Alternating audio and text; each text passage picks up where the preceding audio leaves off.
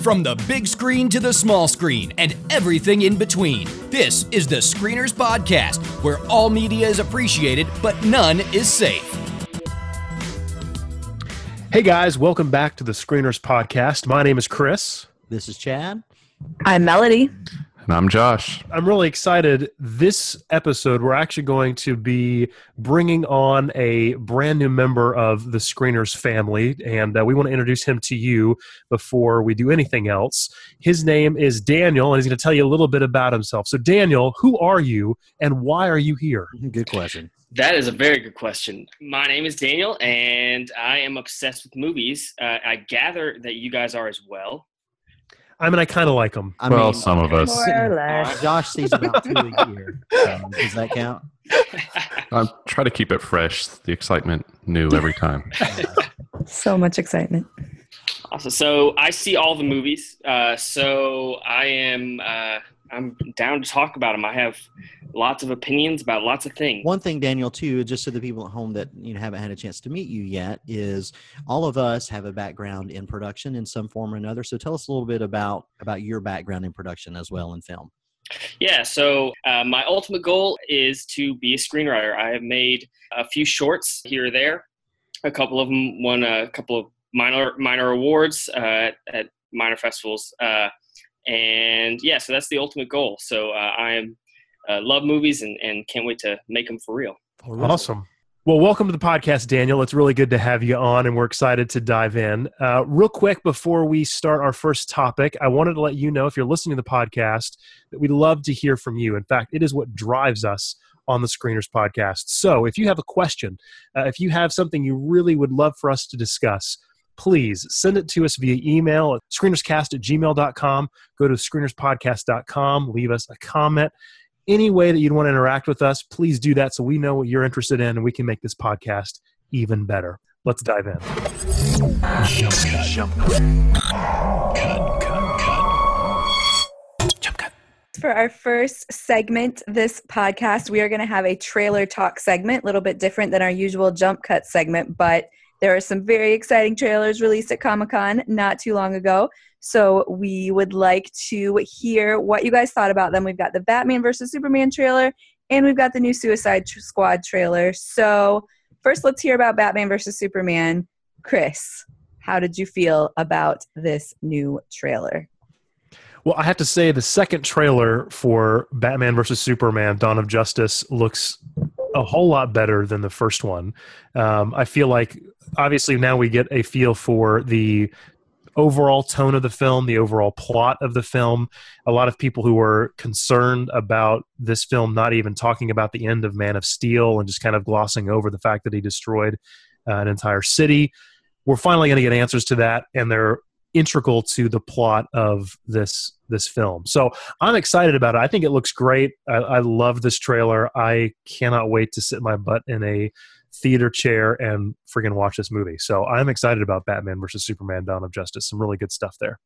Awesome. Josh, did you watch the trailer? Because that would be really exciting if you did. Well, I'll, I'll tell you, Melody. I watched both of these trailers All as, right. we were, as we were trying to start this podcast while I was texting everyone and trying to get on Skype. So I feel like I absorbed them fully and was able to analyze every frame. Good, good. And I agree that Superman is an alien and we don't know what he's up to and he needs to be stopped. I agree. So thought you that would. happen. That's why he's here, folks. It's that cutting insight. Uh-huh. Uh-huh. Daniel, have you have you seen the Batman versus Superman trailer? Absolutely. Uh, I, I agree with Chris. I think it looks really interesting. I'm on the edge a little bit just because I wasn't over the moon about Man of Steel.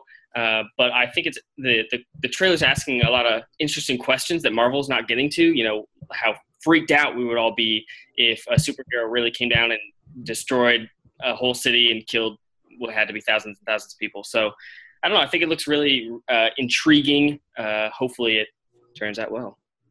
Indeed. Chad, did you get a chance to see it? I did. I did. And you know, my problem not problem, yeah, problem. Man of Steel is the movie that like tears my heart into like a million pieces because I may or may not love Superman more than just about anything. I may or may not have a three foot Superman doll in my house somewhere that belongs to me that I purchased with grown up money. Um, and so I love I love Superman. I loved everything about it, but the tone of Man of Steel was really hard for me to kind of embrace it, and it seems like this is carrying that out uh, to its logical conclusion. So on the one hand, I think I'm predisposed to loving it. On the other hand, you know, the dark tone is, uh, I don't know. Uh, I'm interested for sure, and I'll definitely be there opening night. And I, I, can't deny that when Batman stood up out of the Batmobile and they were face to face. Yes. Okay, that's freaking yeah. awesome. I'm excited. Yes. Uh, but at the same time, if it's more of the same kind of, you know, brooding, introspective Superman as a character, it doesn't connect with me as much. So we'll see. But yeah, definitely, I'm excited about it. I just hope that it's better than Man of Steel. Yeah, I completely agree. Man of Steel was a big disappointment to me too. I feel like I still don't completely understand the dynamic of how Superman and Batman can really versus each other because uh, I just don't. I don't understand how mortal human can take on immortal Superman. But two, two words will, for you: Wonder I, Woman. I know that it is, you know, canon of of the, their stories. So I will be interested to see how they do it, and I will certainly be there to watch it as well. So, all right, Suicide Squad. Have you guys seen that? Josh, I know you've seen it because you told us you saw them both. So tell us how you liked the Suicide Squad trailer. I kind of didn't know what to think of the Suicide Squad trailer. Like the fact that they used the Bee Gees song in like this really brooding remake was just kind of threw me off of the whole the whole experience because it was so silly. But the the concept behind the suicide squad is actually kind of interesting and i'm a little intrigued to see how it plays out. The the trailer did not excite me per se but i'm interested all right. Well, Chad, what do you think of Suicide Squad? Yeah. So, unlike um, Man of Steel and Batman versus Superman, the tone for Suicide Squad, I think, is pitch perfect. And this trailer, where I was, you know, prior to seeing the trailer, I was lukewarm interested. This trailer looks fantastic. I think it's exactly the right tone. I think it's going to be or it has the potential to be something that's comparable to some of the hopefully to some of the Nolan universe building uh, that was done in a, in the Batman series. So to me, it looks great. I think Jared Leto looks great as the Joker. So I'm yeah, I'm excited about. it. I think it'll be hopefully it'll be great. Awesome. What about you, Daniel? Yeah, I'm psyched for this one. Uh, I think Suicide Squad looks like the most original mainstream superhero movie that is coming out in the midst of all the broody uh, Superman and all the bright and happy uh, Marvel movies. So I think it looks awesome. Just like Chad said, the the, the trailer's pitch perfect, exactly what it needed to be, and I I hope Jared Leto's Joker uh, is as good as the trailer made him out to be. But uh, yeah, I am psyched. Yep, yep. What about you, Chris? Yeah, I think I'm more excited for Suicide Squad than I am for Batman versus Superman, to be quite honest, yeah, um, because of the fact that it does seem to be so unique. Um, there's not really anything quite like this out there. We've not seen uh, a, a, a, focus on the villains. I know for a while we were hearing that Marvel was going to make a all villains movie, but that was dropped when they made the the Marvel Superman, I mean uh, uh, Spider Man deal. So you know, I, I, think this is interesting, and I, I can't wait. It was great to see Batman show up in this. I know they're building this bigger universe where now they're going to do the spillover where you'll see Batman in a Suicide Squad um, movie, and you'll see Wonder Woman in a you know Green Lantern movie or whatever it is. I mean, they're they're trying to build up this universe. The, the interesting thing for this trailer though was how it was released. Did you guys hear about why they released this trailer to the public? Did you guys hear about the story yeah. at all? I believe yeah. I did. Warner Brothers okay. dumb. Yeah, so you know, Warner Brothers showed this at Hall H Comic Con to a group of people, and somebody shot it with their iPhone and uploaded it, and uh, they got really upset by that and decided that they would go ahead and just release it begrudgingly. They they sent out this long press release saying, "You know what? Some one guy ruined it, so we're going to give you the trailer, but we really wish we wouldn't have done this. We wish we would have been able to wait six months to show you this trailer." Um, but it's a good trailer. Like it's getting people excited about something that they would maybe not have been excited about before. So I really feel like they uh, missed an opportunity there by not really jumping on the bandwagon and making it even better. But anyway, I I love this trailer. I can't wait to see the film, even though it is going to be a year away. but it's going to be great. I forgot to pay attention to this during the trailer. Did did Jared Leto's Joker have those same tattoos from the press release photo? He's got a few of them. Not as many, yeah. Yeah. Okay. Okay, good. Yeah, I think it looks great. I was not really very excited about this film prior to this trailer, so um, it did its job for me. I'm excited. It'll be good. So, yes, there's a lot more trailers. I'm sure we will discuss more, but we do have a double header main event for this week, so we should probably get to that. Welcome to the main event. And for tonight's main event, we have a double feature, and we're starting with Ant Man. Imagine a soldier the size of an insect. The ultimate secret weapon. If you give godlike powers to everyone, it's going to be chaos. So, how do we stop him? I know a guy. Scott, I've been watching you for a while. You're different. And I believe everyone deserves a shot at redemption. Do you? Absolutely. My days of breaking into places and stealing stuff are over. Now, the suit has power. You have to learn how to control it. When you're small, you have superhuman strength. You like a bullet. So you need to know how to punch. You want to show me how to punch? Show me how to punch. That's how you punch. The IMDb description of Ant Man is as follows Armed with a super suit with the astonishing ability to shrink in scale but increase in strength, cat burglar Scott Lang must embrace his inner hero and help his mentor, Dr. Hank Pym, plan and pull off a heist that will save the world. All right, guys, it's no secret here on the screeners that we have talked a lot about Marvel fatigue. Starting to feel, some of us maybe, that the formula is, is starting to be a little bit apparent. A lot of the films feel the same. Some are better than others. I don't think there's any question that Guardians of the Galaxy was the big surprise for us last year. I believe it made the top 10 on three of our lists uh, at the end of the year list. And so Ant Man has kind of been positioned as this year's Guardian of the Galaxy, something a little quirky, a little harder to market, but possibly great. So I am very curious. Uh, it stars Paul Rudd. It has a uh, has a long history. Edgar Wright originally attached to direct, and then different things happening. And so the end result that we get uh, is by director Peyton Reed. And I'm interested to hear what you guys think about Marvel's latest. So, Melody, let's start with you. What did you think about Ant Man? I cannot believe I'm going to say this, and perhaps it uh-huh. was just because I was really in the mood for a fun movie. But I actually really liked Ant Man. It is not Guardians of the Galaxy, so anyone positioning it, positioning it that way, I feel like is reaching very far because I loved that movie. But Ant Man, and I am probably the number one of us with the Marvel fatigue at this point. Mm-hmm. But Ant Man is just, it was fun. It was small scale. You know, there wasn't cities exploding and worlds colliding and whatever. It was, it was a small scale story with a few characters that were compelling. Paul Rudd is awesome. He's funny. I know he was a little bit tamed down in this in this film from his usual humor, but he, he was still him, and I thought it was great. I mean, it, it's is not on the level of of some of our favorites from this summer, but I will say it's probably my biggest surprise of this summer because I really had absolutely zero desire to see this film whatsoever. And if it were not for this podcast, I absolutely would not have gone to see it. So, well, maybe I would have because I like movies, but I really didn't want to see it. Um, but it was good. It was fun. So it was good and it was fun. Okay. All right. That's good. Daniel, what did you think about Ant Man?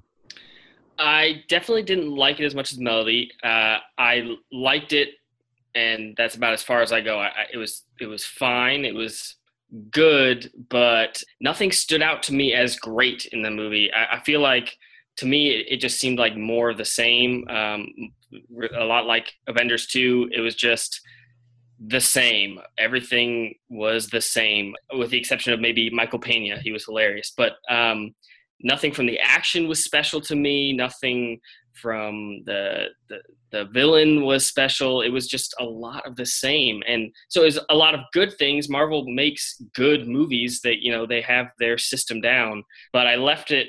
It was you know it was enjoyable in the moment, but after it, I just kind of um, forgot about it. And and the more I think about Ant Man, the the less I like it, uh, just because I can't think of anything that stood out to me. So yeah, it was okay. It was it was. I didn't hate it by any means, but uh, it was just kind of whatever for me. Kind of whatever. Daniel's got his hater pants on tonight. all right, all right. So Chris, tell us how wrong Daniel is. What did you think about Ant Man? No, wait a minute. Um, Josh uh, is in there. Are you going to ask Josh what he thought oh, about Ant Man? Josh, I'm sorry. So, Yeah. Josh, what did you think about Ant Man? Well, you mentioned at the top of this review, you mentioned Marvel fatigue, Chad, and Melody said that she might be the foremost sufferer of Marvel fatigue. I will challenge her for that title. and I will say that instead of watching Ant Man, I watched Knocked Up. And Paul Rudd is great. He is he is funny, he's lovable. And then I watched Pineapple Express because James Franco reminds me of Paul Rudd a little bit. and that was funny too. So confused. What is happening right now? Stop him, Chad, before he continues. I don't understand why we allow you uh, to continue this madness. So, I don't either, but here we are. thank you, Josh. That was um, that was something. So, uh, Chris, what did you think about Ant Man? Save us, please. no, I I really liked Ant Man. Um, it's not um, the like you're saying Guardians of the Galaxy. It's not worth that mantle. But as far as a standalone film for a character that you would have never expected to get their own standalone movie, in fact, really has no business having their own standalone movie.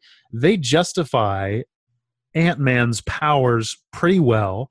And they did some really clever things with it that I was wasn't really expecting. I, I really had a great time in this movie. Um, you know, you were mentioning Pena's character, the the the sequences when he talks about how he got the information that he's gotten.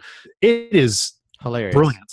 It's brilliant. It's so well done, and um, it's just a lot of visual gags and humor. Doesn't take itself too seriously.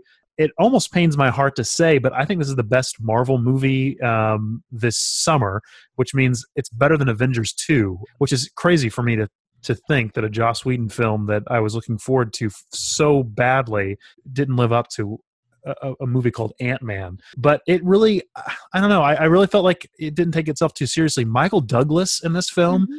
was really quite good. From the moment you first see him and realize that he's going to be like an integral part uh, of this, you know, there's a sequence where he's Paul Rudd is learning how his powers work, and uh, he accidentally makes himself big again, and he's like stuck in the ground. It, that that moment was just like so. I, I don't know. I don't know. I really I loved it. I I, I just had so much unexpected fun because I wasn't really expecting a lot from this movie, um, especially with all the production issues it had just getting made.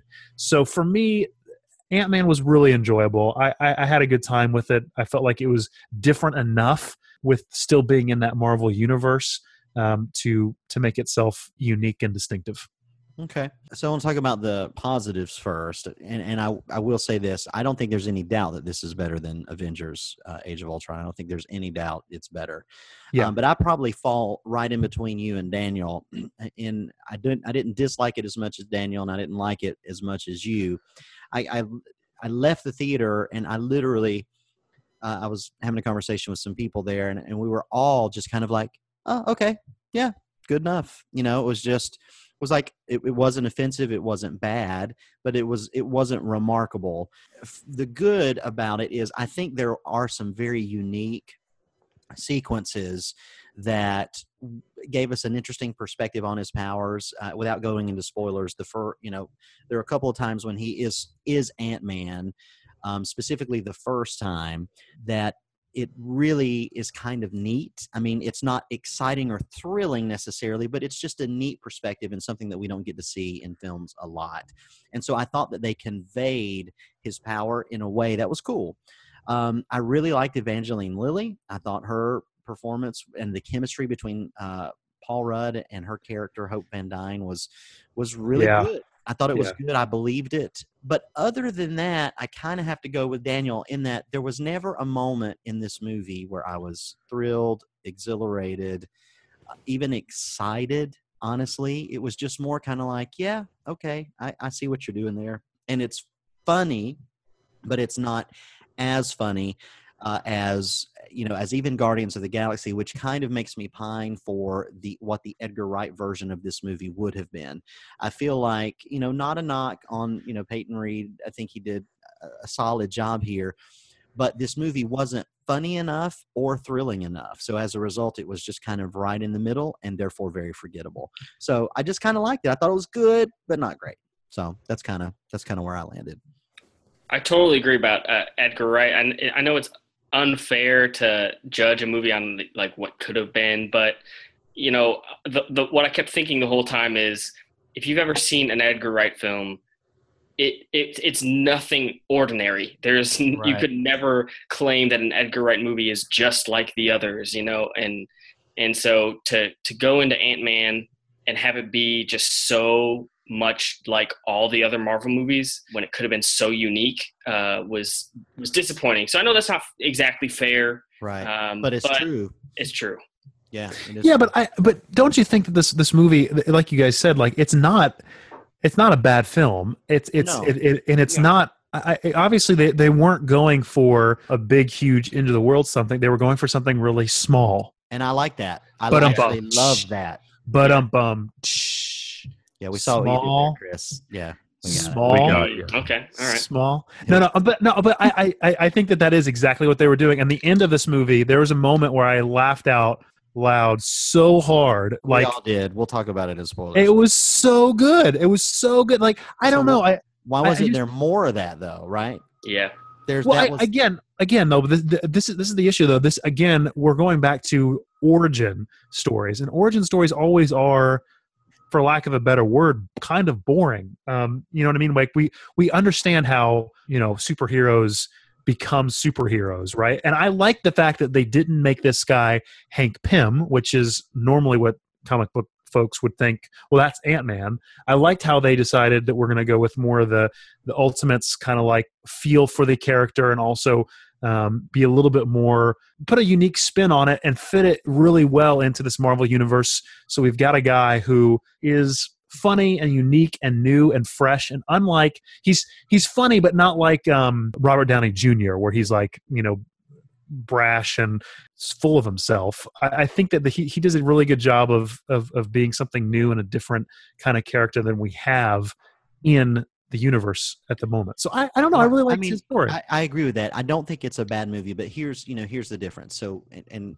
Josh, eh, you know, is not here, so we won't have the peanut gallery comment on this. But like the feeling that you get when you walk out of Mad Max, the feeling that you get when you walk out of Inside Out, the feeling that you get when you walk out of Mission Impossible Five, right? It's not not that we're comparing those movies, but in in all of those cases that I just mentioned, it was like it was like an affirming oh my goodness wow.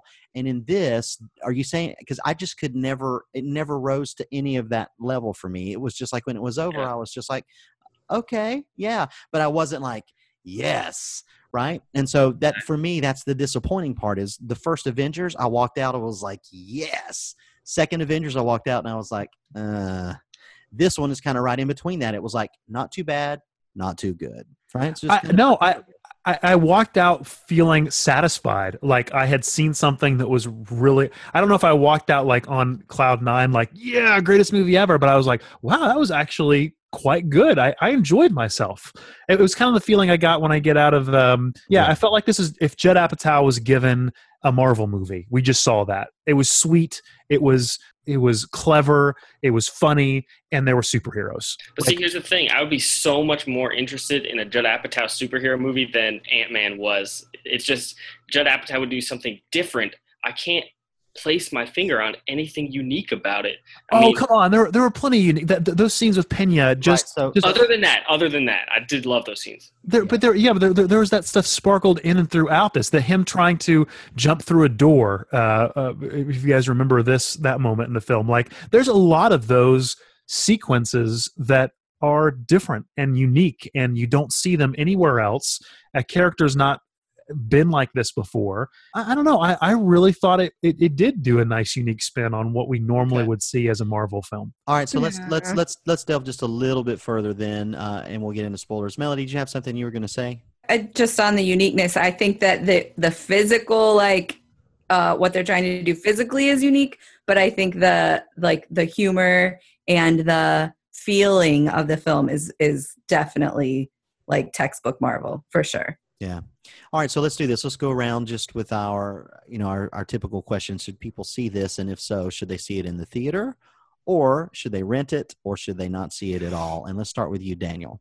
Ooh, uh, I mean, I'm always when I teeter on the edge, I always favor going to the theater. So uh, I'd say it's worth going to the theater if you like Marvel movies.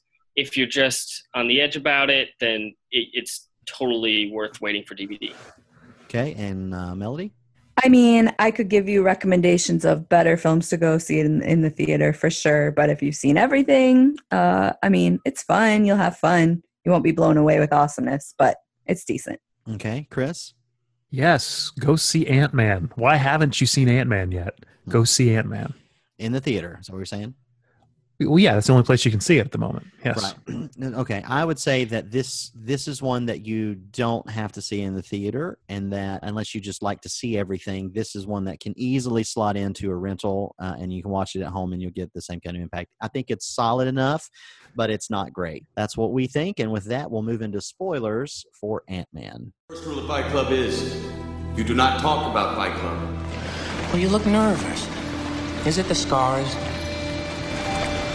You want to know how I got them? All right, Chris. So you keep telling us how unique this is. So give us an Yes. example of what made this work uh, for you. I, we talked about the Pena scenes. I do agree; those are those are cool. Yeah. Um, but what what specifically is making this work for you, other than the fact that you like everything?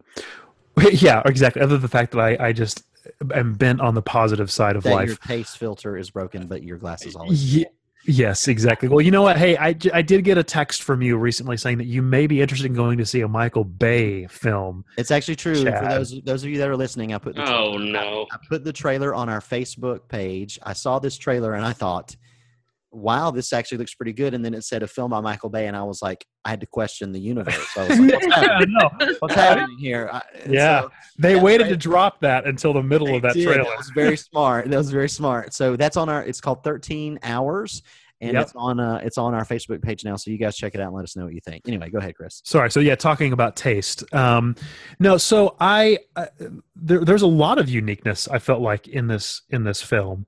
Um, the the the end sequence. Just let's just be clear. Like instead of it being a blue beam of light shooting into the heavens about to destroy a city, um, we are in the a child's playroom, uh, child's bedroom. That is where the the final climactic sequence occurs and it is thrilling. It is amazing and it's nothing like you've seen on on screen. It was really great. There's trains and large ants and uh falling into quantum reality. It was just it was it was great. I i really had a good time even though we're in a you know a child's like playroom. It was really it was great. I had a good time with it. I do Well- agree with you that the major, for me, the major, one of the major benefits of this film is that it was a smaller story. I am beyond over the world is about to be destroyed.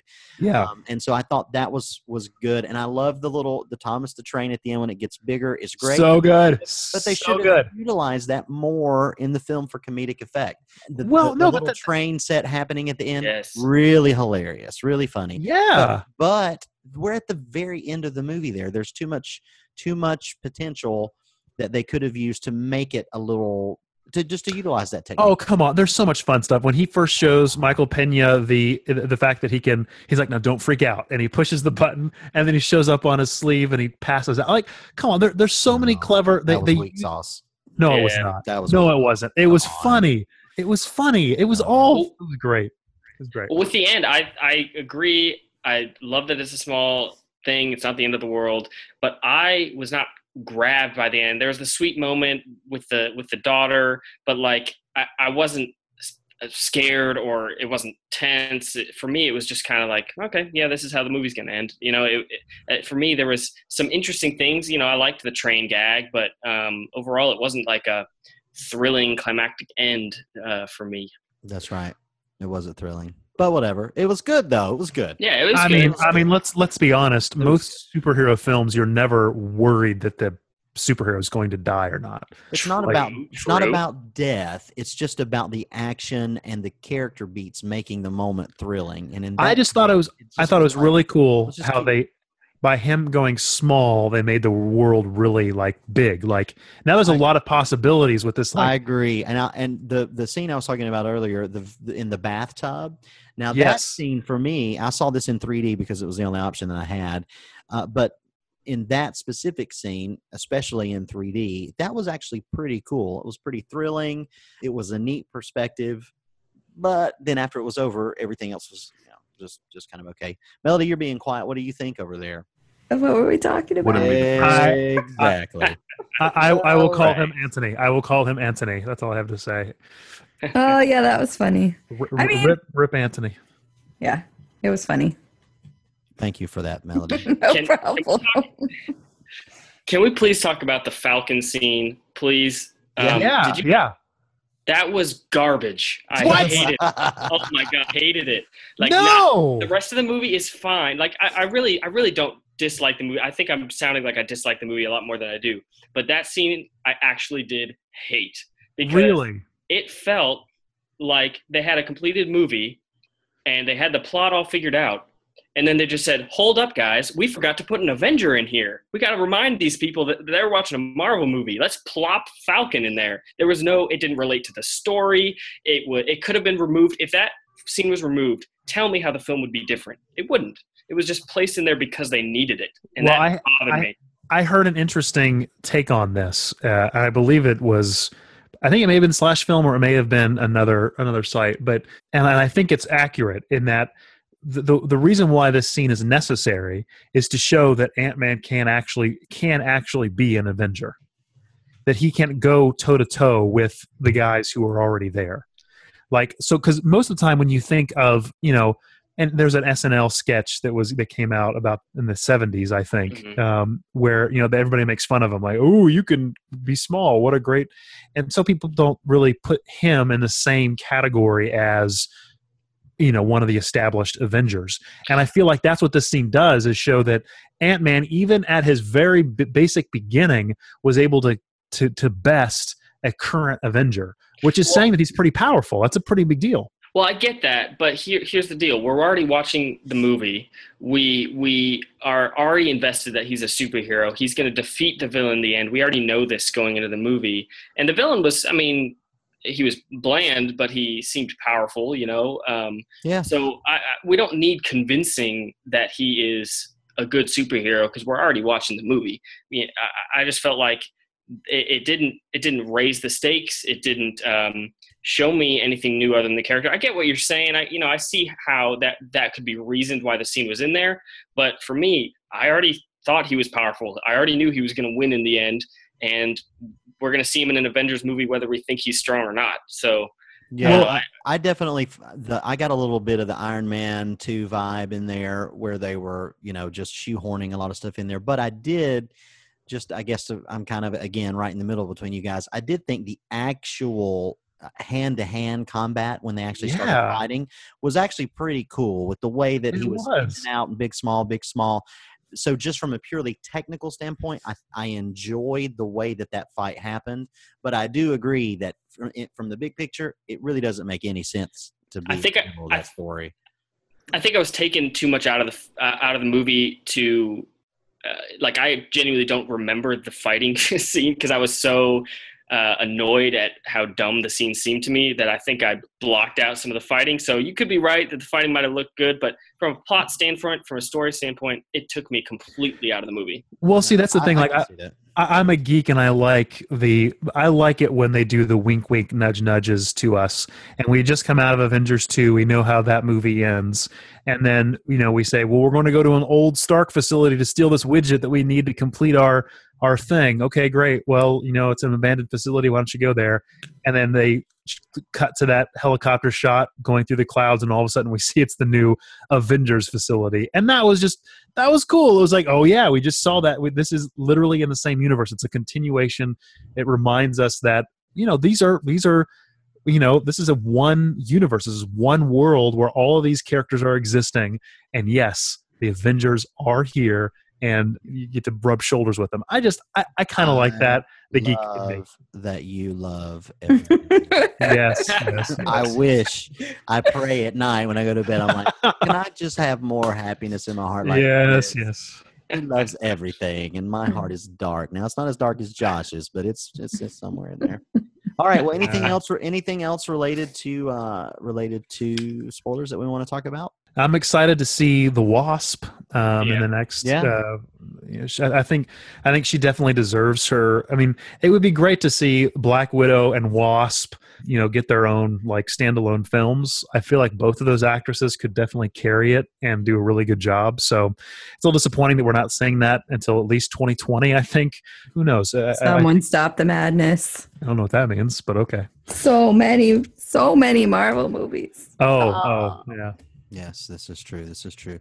All right. Well, it sounds like uh, Chris loves it. Daniel, not so much. Me in the middle. Josh didn't see it. Shocker. And Melody is still asleep. Whatever. Uh, we would. With that, we'll move on to the second part of our main event.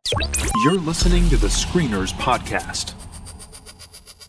All right, let's jump into our second film of the podcast Mission Impossible Rogue Nation. The IMF is uniquely trained and highly motivated. Specialist without equal, immune to any countermeasures. But it is an agency of chaos. The time has come to dissolve the IMF. Now, I want you to choose your next words very carefully. Where is Hunt? Last I heard, he was tracking the syndicate. How come the CIA has never discovered any intel regarding this syndicate? Do you want the polite answer or the truth? Betchy. Ethan, where are you? The Syndicate is real. A rogue nation trained to do what we do. An anti-IMF. They're coming after us with everything they've got. You ready? Desperate times. Desperate measures. You have your seatbelt on? You asking me that now? Oh, hey, boys, what did I miss?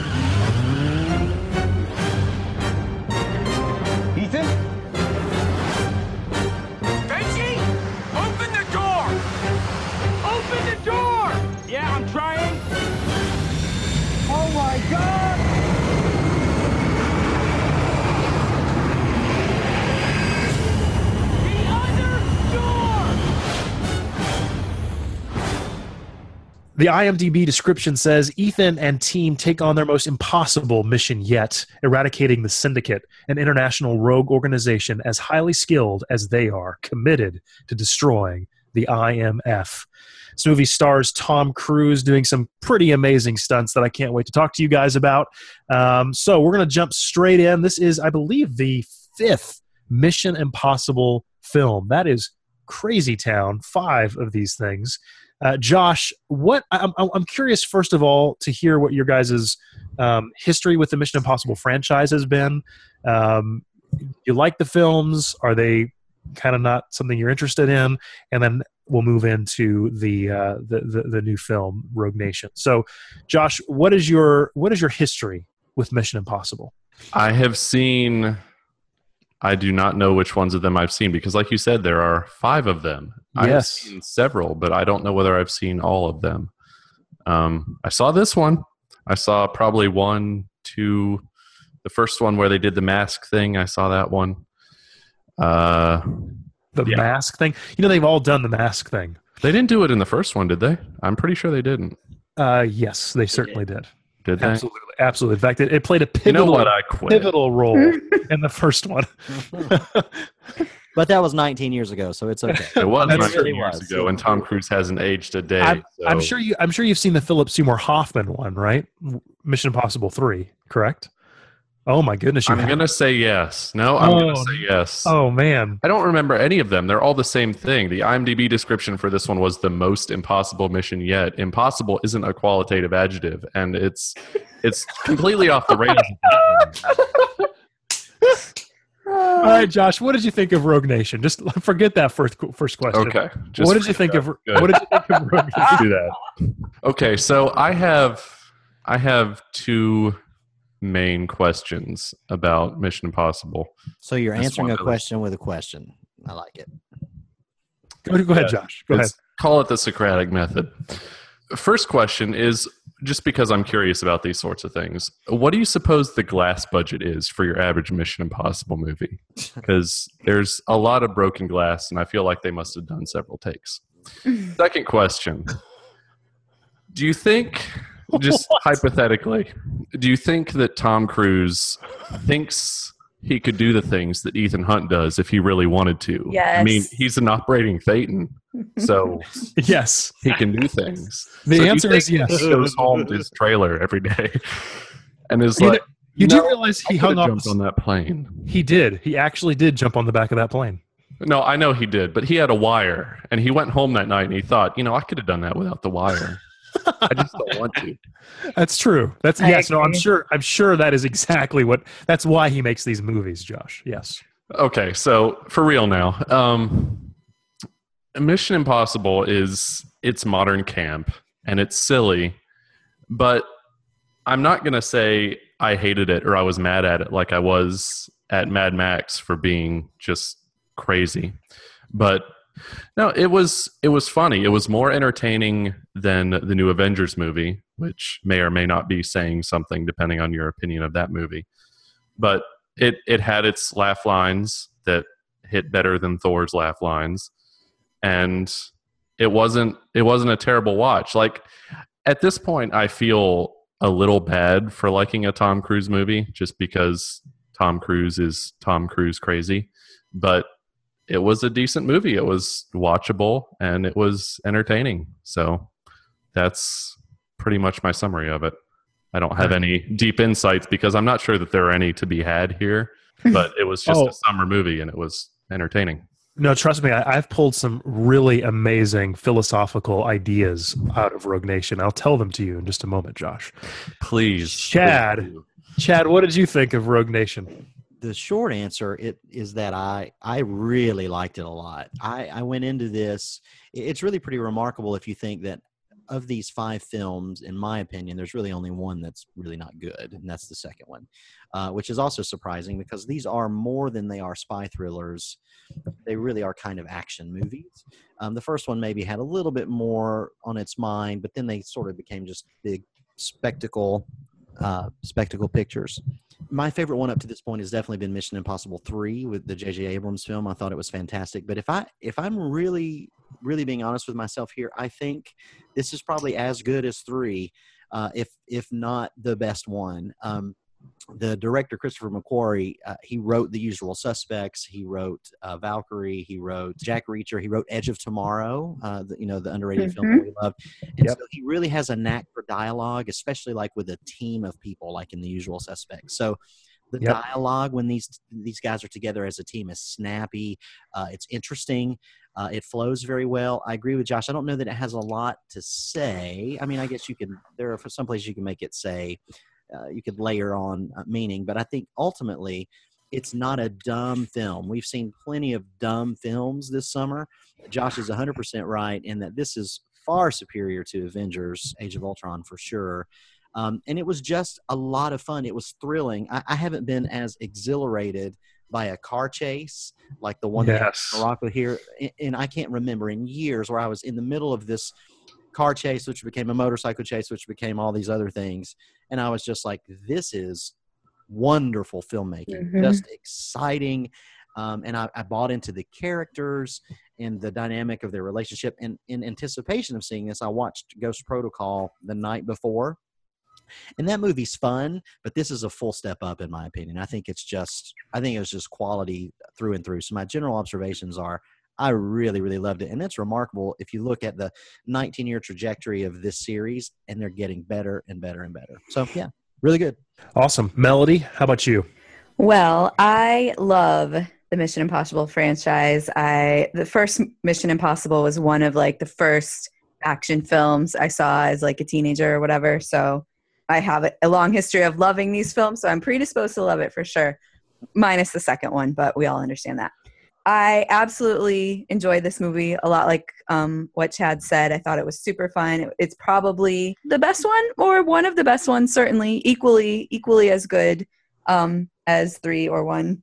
In my opinion, I thought like I don't have a problem with with liking Tom Cruise movies. Honestly, I know he's a weirdo, whatever, but I really enjoy most of his films. Um, I do agree with you, Josh. I I'm sure that he does totally see himself as Ethan Hunt and you can tell like you could just tell on the screen like he is that person. He has bought into that character. He's totally has. yeah like but beyond beyond the point of like any other character that he plays right? But I, I think it's fun. Like i totally have so much fun in these movies. Honestly though i thought rebecca ferguson stole the show in this film. I thought she was incredible. I don't know like I don't know if, if you guys thought the same, but for me, I just thought like every scene that she was in, she was like riveting and just a really intriguing character. And she wasn't like extremely beautiful, but somehow um, she was very compelling. I will say though, uh, several times during this movie, I felt like I was watching a Bond film, which I'm not sure why it felt. A lot of I British people. same feeling. A lot Yeah. of British people in this movie. Maybe that's why. That or was maybe it. It was the accents. yeah it could be that or, or just the similar plot to of of some of the recent bond films but And the dumb villains. Mm, yeah. But um but I, I was a little bit surprised at the incredibly high uh reviews of this film because while it's super super fun i don't think it's super super impactful or i don't know it, it doesn't stand out to me as like a masterpiece of filmmaking. So i was surprised at the extremely high critical reviews but not disappointed by them because I thought it was a really really fun film one one of the best of the summer. Yeah it was awesome. I loved it Awesome. All right, Daniel, what did you think of Mission Impossible Rogue Nation? Well, like Melody, I love the Mission Impossible movies. I'm obsessed, and it's definitely one of my favorite action franchises. And um, so, in preparation, I watched all of them. Wow. Um, That's uh, impressive. Get on my level, please. Um, so, uh, yeah, and I, there are aspects of each of them that I love the best. Like three has the best villain. Uh, you know, the first one has the best heist scene, and Maybe in movie history has the best heist scene. it's one of the best for sure. So four is my favorite. You know, it's just the most fun for me. I love Ghost Protocol. I think it is an excellent movie, really tense, and and just all these movies are just sort of pure fun. I agree. They don't have a ton to say, uh, but they're fun, and so that's what I got from Rogue Nation. I loved it. Uh, it was exhilarating. Uh, the, the the motorcycle chase scene was nuts, Off and charts. yeah and, and everything felt so real that's what i um, that's what i miss from like the marvel movies it, it, it's fun but it doesn't feel real this felt so real because most of it is um, yes, yes. So yeah i, I loved it. I think uh, faust was a great character. All of the characters were excellent but uh, she was a great addition to the team and um, a really intriguing character. You really didn't know where she stood half the time. So um, yeah, I thought it was awesome all the way around. Four is still my favorite, still more fun to me, but uh, this probably had the best plot of of overall over any of the Mission Impossibles for me. and that's a good point too is that i did there was there was a place in the movie about two-thirds of the way through where i didn't know where uh, rebecca ferguson's character w- what side she was playing and i thought that was really good Yep. because normally Yeah, that- i'm like okay i got it figured out but i did not i was like i don't Yeah. know Yeah. That was actually going to be my point. Are you, are you finished, Daniel? Sorry, I didn't. I Yeah, don't want to yeah. cut you off. Yeah, go for it. Excuse me. Yeah, no. So that was going to be my point. Is that I'm I'm pretty good, pretty smart when I'm watch, watching movies. Like I feel like I know where things are going, pretty much. I don't want to brag. but no, I mean that. I mean, you know, like okay, No, I mean understand. it. i'm good I do. I, I I'm good at this. I'm good at this. But there are several points in this film where I was like, wow, I have no idea where we're going or who this character is going to end up actually what side she's going to actually be on and how we're going to tie all these you know different plot threads together and actually make it something um, significant and not feel a lot like what Bond is doing with Spectre or you know what other spy franchises have done in the past. And I feel like they did a really great job of creating something new out of a fairly old idea, which is this shadow organization that is you know trying to take over the world, obviously, which all of them want to do. Um, and so I really I loved it. I thought Simon Pegg did a really good job. Uh, I know we haven't mentioned him, but I thought he was hilarious, just as always, and really did a great job in this. And I really do think that this may be my favorite Mission Impossible film. I like all of them actually. I, I, don't have hatred for the second one like most people do. Uh, I don't think it's a well, it's a it's a John Woo film. You know what I mean? Like, is uh, it? Is it? You know what I mean? Like it's Is bad. it? Yeah. it's not. It's it's not nearly as bad as I feel like it. It, it wasn't as good as the first one. It it, it completely shifted gears, which I kind of like to about. say is motorcycle kung fu. The end. There are literally awesome. doves that fly out when he walks out at one point. That's a John Woo signature, man. That's in every John Woo film. I can't do That it. doesn't make it okay. Uh, yeah, it does. Yes, it does. It's film. You, you can you can you can put your signature on it. It's okay. No, I, I agree. It's two is definitely the lowest on the totem, but uh, this may be my favorite one. I, I I had such a blast in this movie. It was spectacular. If you've got you know if you want to go see a movie this summer, it's either this or Mad Max. I think these two films are the best action films of of the summer and i i loved every second of it. So uh, it was it was really great. Let's see let, let's move into spoilers unless anybody's got something else that they want to uh to chat about before we before we get into that. Mm, no. no? All right let's move into spoilers. Wait before we do sorry let me ask this. Should you go see rogue nation? Uh josh yes or no In the theater. in the theater Do you like summer action movies? yes or no yes or no Want to? I'm answering your question with a question. We've established a pattern in this episode. You Josh, will you're so abide difficult. by that pattern. gosh Yes, yes go see okay. it. Sure. wow all right uh chad Well, you Yeah. made the answer in with you know an answer, so I'm going to tell you what you want to hear. That's what you get. I think All this right. is the only movie you've ever think it said yes to going and see it in the theater. That is not true. That is Oh. not true. You have just selectively gotten rid of the rest of them because they had meaningful dialogue. or they don't exist okay I chad Don't remember them. Yes, this is actually a movie that I think should be seen in the theater for sure, and just for the the practical stunts that are thrilling, the car chases, the hanging from the sides of planes. Oh, I was going to say Uh, this. He and- actually he actually holds his bl- his breath for two minutes. Did you notice this? No, is that true? It's true. He, th- there's a sequence in this film where is that- the And then he camera passes out and gets brain damage. the camera does not cut. No, no, no. Before all that craziness happens, but there's a moment when he first drops in, the camera does not cut away, and it is so tense. And I don't know if you guys even noticed it or not, but he, he actually is holding his breath. Have you verified that he actually did that on camera? Yes, yes, I am. I have. I have verified. Tom verified. Cruise is amazing and crazy at the same time. Spoiler alert. No, no, no, no. That I'm not telling you where or when he does this. I'm just saying that Yeah, that yeah. Once you get to the scene, you'll be like, "Oh, I know what happens now." He holds his breath for two minutes. Thanks, Chris. whatever. It's fine. So back to the question is yes, I think you should see this movie. I think you should see it in the theater. And it had a really strong opening, about 55 million uh, domestic.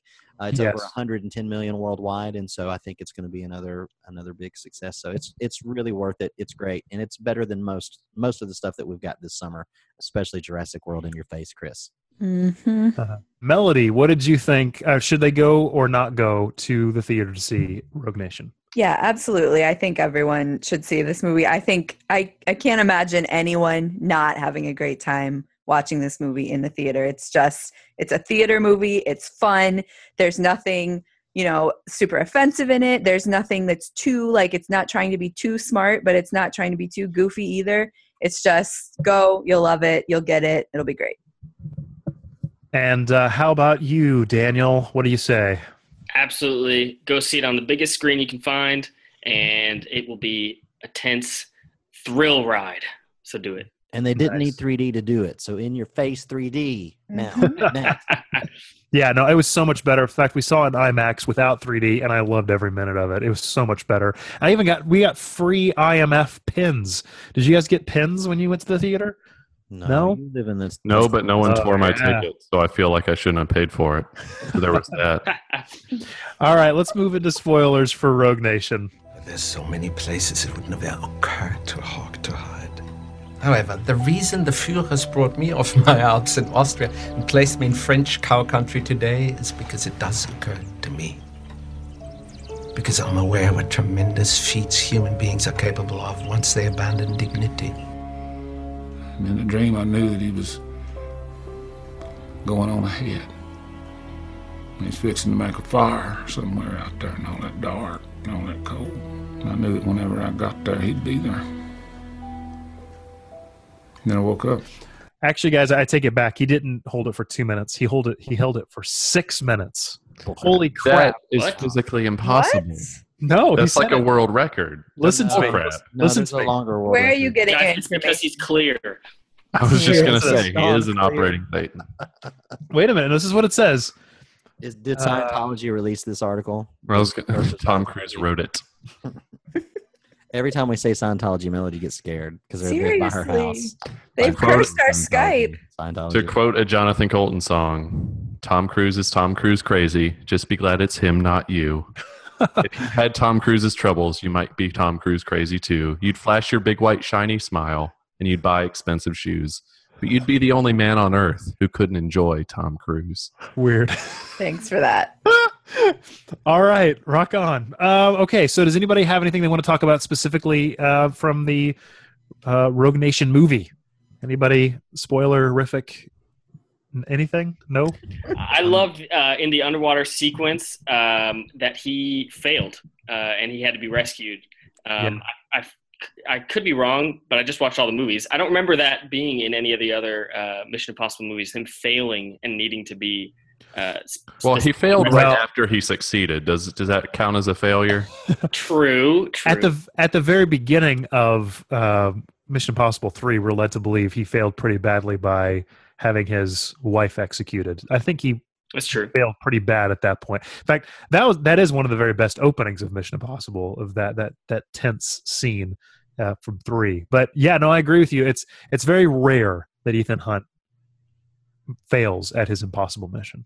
I think knowing that he actually was on the side of that plane for me at the beginning Yeah. of the movie Yeah. made that so awesome. Like when it- it started Yeah. up before they cut away to the wider perspective, I was just like, that's insane. I, Yeah. I love this.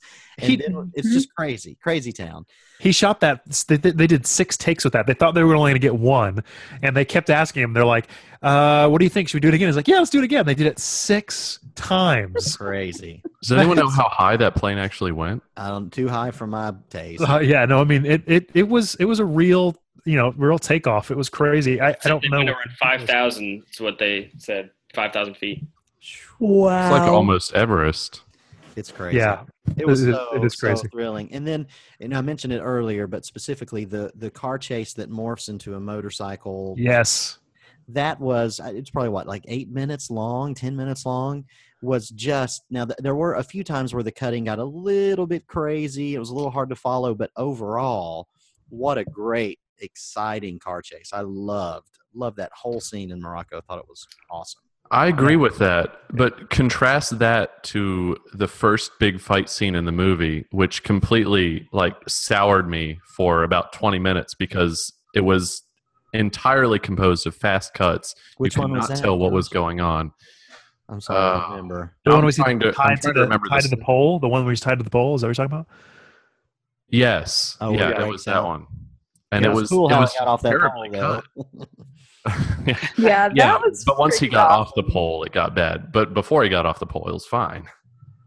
Yeah, I, I, I, I agree with you on that, Josh. Actually, I was thinking the same thing. Like, oh man, are we going to get the um, Yeah. the shaky cam Bourne stuff? Is, is that what we're going for here? But it never got to that No, level for it me. didn't. It didn't call attention to the camera, which I feel like a lot of those do. I, I really felt like I was, you know, I was there. I I loved. I, I thought the the bad guy in this was just um, shadowy enough and, and just kind of ambiguous enough that you know I kind of was afraid of what he might actually do or might actually be able to accomplish. And so I, I really liked, especially the the scene in um, oh, where were they? London, uh, right outside of the um, that that cafe at the very end of the movie where Simon Pegg has the explosive device on. like it felt very similar to the events at the end of the very first film, um, where you've got the bad guy, you know, looking through uh, the lens of you know somebody else who is a, third party watching the events going on. I I really like that that that callback to the first film um, of wits winning out rather than brawn. I really I like that a lot. I thought that was a good a good callback and, and quite a good scene. Um, I liked it a lot. I liked that scene. I wasn't a huge fan of the bad guy. I didn't feel like especially threatened by him or especially creeped out by him. I don't know if it was just his acting or the way that character was written, but to me, he didn't seem as strong as he could have been. But I, d- I will say, I did love Alec Baldwin in this movie. I thought all of his scenes were just very funny and light, and I thought he did a great job. Yeah, and I thought the tag at the end with Alec Baldwin and Yep. Jeremy Renner Was was great. Was Yes. so great, and my It audience, was. my audience clapped and Welcome to the IMF. neither confirm nor deny, and the whole Yes. thing Yeah, with that was secretary awesome. It was really great. What a great way to to end the in the movie. Totally, totally, totally. It was really, it was a lot of fun. Anything else you guys want to add about the movie? Things you liked, things you didn't like? Well, those of you who watched all four of the others before watching this one, can you tell me if Jeremy Renner's character, I mean, I don't think he personally was in four, but was his character introduced or were we introduced to him in this movie? He was in four. He was in a four. Okay. Yeah. I might Yeah. not have seen four. I can't even remember at this oh point. Oh my goodness. That was the You one bet. with the the building where he he climbed outside the building. He actually Oh, climbed out yeah. outside the building. Yeah, I saw. Yes. Don't remember any of it. It's so weird because Jeremy Renner in these movies are is supposed to be the kind of bookwormy, like um, back behind the desk guy, and you can tell like he's like, "Come on, just put me in, coach." Like the entire time, I just felt like Just why- like Hawkeye.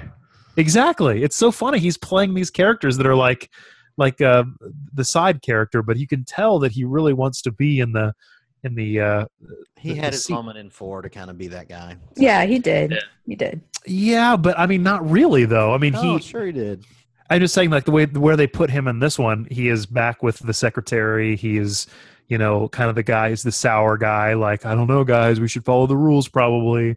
Um, and always gi- giving the glances to Ving Rhames, like, oh boy, I can't believe we're doing this. It just, I, I don't know, it just felt really odd for him. I, I, he seems like the kind of guy that could do what Tom Cruise does. Um, but I don't know. Anyway, that, I- that, that character always really felt out of place and strange to me. But um, yeah, anyway. Do not suggest replacing Tom Cruise. The Scientologists will be after you. Well, It's true. So here, here's I will, I will end this with another question since that is my um, pattern. Thank you. That's all. That's what we needed. Was one more. That's, that's what you were waiting for. I knew that's why we hadn't closed the segment yet. Um, so the movie ends with Tom Cruise playing Lane's human nature against himself. But what is never explained is if Jeremy Renner's character calling Alec Baldwin was part of Tom Cruise's plan or whether that was actually against Tom Cruise's plan and he just rolled with it and played into it. No, Oh no, it, was it's part of the plan. It had, it, yeah, it was part of the plan the entire time. I, I yeah, I mean, I guess that's implied, but it's never really, it's never wrapped up. Yeah, it is because it worked. package. It worked. If, if if he if that hadn't have been the plan, it would not have worked the way it worked. Tom Tom Cruise would have had to. Uh, Ethan Hunt would have had to have known what either either he directly told Jeremy Renner's character what to do, or he knew Jeremy Renner's character would do this. And I don't think that's what they're trying to say with that character. I think he's saying he, that he's loyal to Ethan Hunt and to the IMF. I'm pretty sure that Yeah, that when he got back from making that phone call, he sort of like nodded at Ethan, and we weren't supposed to know what was happening, but it it was it was kind of like a, hey, I I, I did the thing you asked me to do. right. That's how I took it. Okay, yeah, I might have missed that nod because Yeah, otherwise, Ethan Hunt taking off his mask when they're with the prime minister doesn't make a lot of sense. Well, it's- it's to for Alec Baldwin to be able to um, cover everything up and make it a okay. Otherwise, There was no way they were, would have been able to capture the prime minister if they didn't have Alec Baldwin there. So it was Exactly. definitely part of the plan. that scene, by the way, was awesome. That scene was great. it was that was so good because I, I, knew obviously something was going to happen. I, I I felt like okay, we're going to have a mask at some point, but I did not expect it there. I, thought it was. I knew there was a mask, but I thought it was going to be Jeremy Renner's character. I didn't think it was going to be the prime minister. man, it was it was good. I, I was really I, I liked that a lot. It gave me like, wow, whoa, all right, that's cool. All right, cool. Lots all right, well, good. lots of good. Yes, lots of good. All right, well, let's uh, go ahead and uh, and wrap things up. You're listening to the Screeners Podcast.